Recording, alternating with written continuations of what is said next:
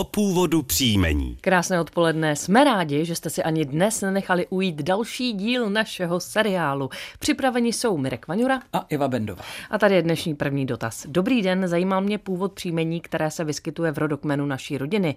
Eh, jedná se o příjmení Rosecký a Laup. Díky Alena Rosecká.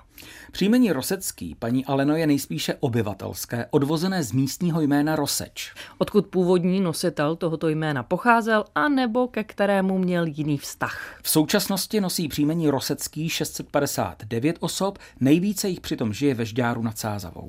Příjmení Laub, stejně jako Laube, mohlo vzniknout z místního jména Laube v Bavorsku, anebo také Lauba v Sasku. Po případě z německé podoby místního jména obce Loubí u Děčína, tedy také Laube.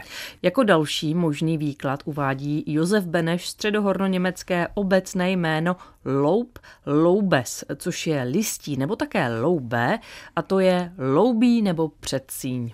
Laub by také mohlo být příjmení loub zapsané starým pravopisem. V takovém případě by se vykládalo jako zdrobnělina obecného jména lup ve významu tenká destička a nebo štěpina. Možná znáte úsloví mít něco za lubem. Hmm.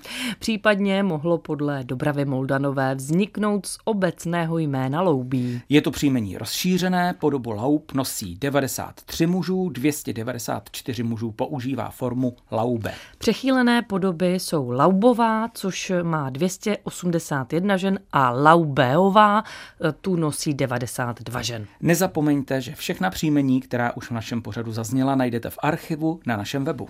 Stačí do vyhledávače na dvojka.rozhlas.cz zadat příslušné jméno, no a pokud jsme jeho původ už zodpověděli, objeví se příslušný díl. Pokud se vám ale neukáže, napište nám na adresu, kterou znáte, původ příjmení psáno dohromady, zavináč rozhlas.cz.